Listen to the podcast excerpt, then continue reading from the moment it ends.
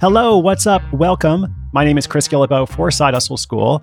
Now, listen up. I'm going to begin today's show with an important disclaimer. If you are listening to the show with any young children, especially ones with an affection for holiday traditions, you might want to skip this one for now, throw on some frozen remixes, just let it go, and save this episode for later. Because I'm going to give some behind the scenes about a particular workshop at the North Pole, and I don't want to mess with whatever you've got going on in your household. Like, I don't want to be responsible for any premature enlightenment. That's all on you. So there's my disclaimer. You better hit that pause button quickly if that applies to you. Because for everybody else, really fun story today. Holiday cheer is good, but I'm going to tell you about a special assistant of Santa Claus who made $6,000 last year with her highly creative project. It only took a few weeks to do it. We are all about capitalism Christmas over here, and I will bring you that story in just a moment.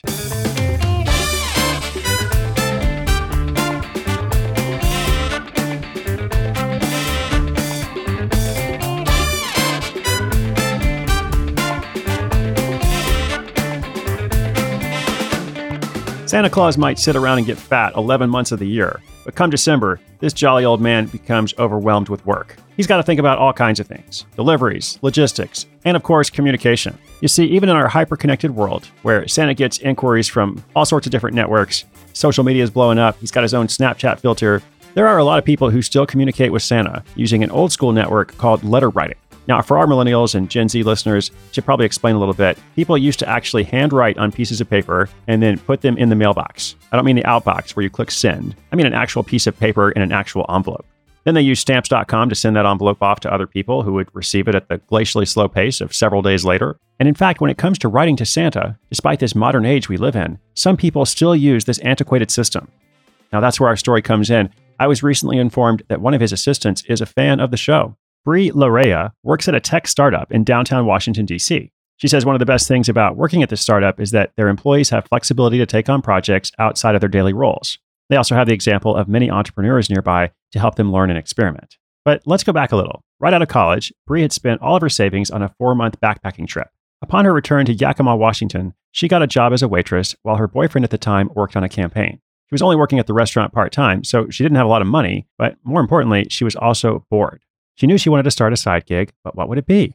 Well, Brie sat down and asked herself, What am I good at? She knew she was a fairly strong writer, but what could she sell that included her writing? What would people actually pay money for? She didn't have time to write a book. She'd already tried her hand at writing resumes, which didn't go very well. So, what would she do? Well, to this day, she's not completely sure how the idea first showed up, but somehow she began advertising handwritten letters from Santa. She posted on Craigslist, Facebook, and Tumblr and got no traction at first, no response. She posted a few pictures of the ones she had drafted. They didn't look so great.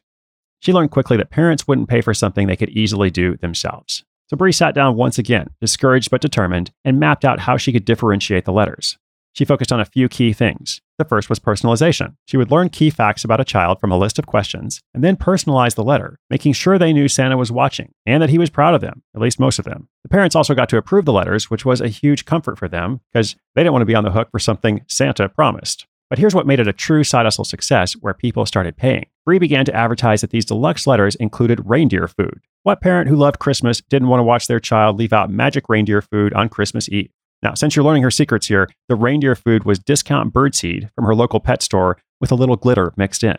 All of a sudden, she had hit the Santa letter jackpot. The first year, she sold around 300 letters at $9.95 each, or a deluxe package at $11.95. The letters cost her about $1.50 each to write and package, so she made around $4,000. The second year, 2015, she sold about 400 letters and raised the prices slightly to $11.95 and $13.95. However, this year she outsourced the writing of the letters using Upwork.com, so her profit margin was slightly less. This time they cost her about $3 each to write and package. Now, last year, 2016, something interesting happened. After first thinking that she wouldn't do it again, because even with the outsourcing, it was a lot of work, she finally decided to go for it. But she started late and did very little marketing. However, here's the surprise. She raised her prices to $19.95 and $26.95. So in doing less work, she actually made a lot more money. By selling just 250 letters instead of 400 the year before, this time she made just under $6,000. This is all less than a month's part-time work. She begins the process around November 15th, and the letters are sent by December 5th to 10th. I often ask people, what's the greatest thing about your hustle? Brie had an interesting answer. She said, That's easy. A side hustle gives you extra purpose. I love focusing my extra energy on something I built from the ground up. I love when my work makes others happy. I get hundreds of emails from parents each year with pictures of their children, beaming with letters from Santa and baggies of reindeer food.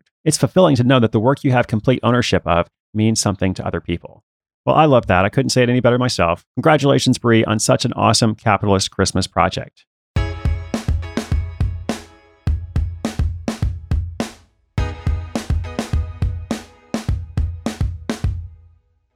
Well, Santa Claus has pretty good name recognition.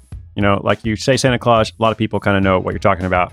Maybe somebody else will come along at some point and disrupt that process, but it's going to take a lot of startup capital and a lot of time to do that. He's pretty well entrenched in that market. He's kind of like the electric company, you know, basically like a one man market. And it's a well established tradition, at least in a lot of parts of the world, for parents who want to nurture and encourage this belief among their kids at least for a few years until reality hits and they have to start paying the mortgage, you know, age seven. And in this story, I think her idea to outsource the writing was a key part of her being able to continue because it was very labor intensive, especially that first year writing all those letters herself. I'm sure there's still some copy and paste action going on. It's not like everything is 100% personalized, but that's okay because the parents obviously still love it. So it's a fun story, of course, but because it's Side Hustle School, it's also a money making project.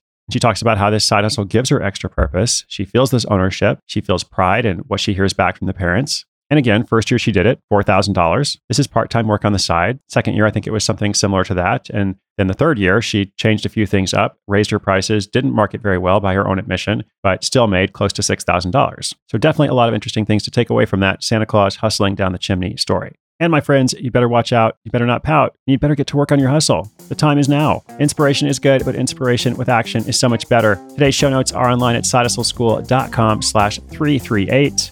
If you enjoyed this episode, leave me some milk and cookies, or even better, a rating and review on Apple Podcasts. That would be awesome. And you're awesome too. I'm Chris Guillebeau for Side Hustle School.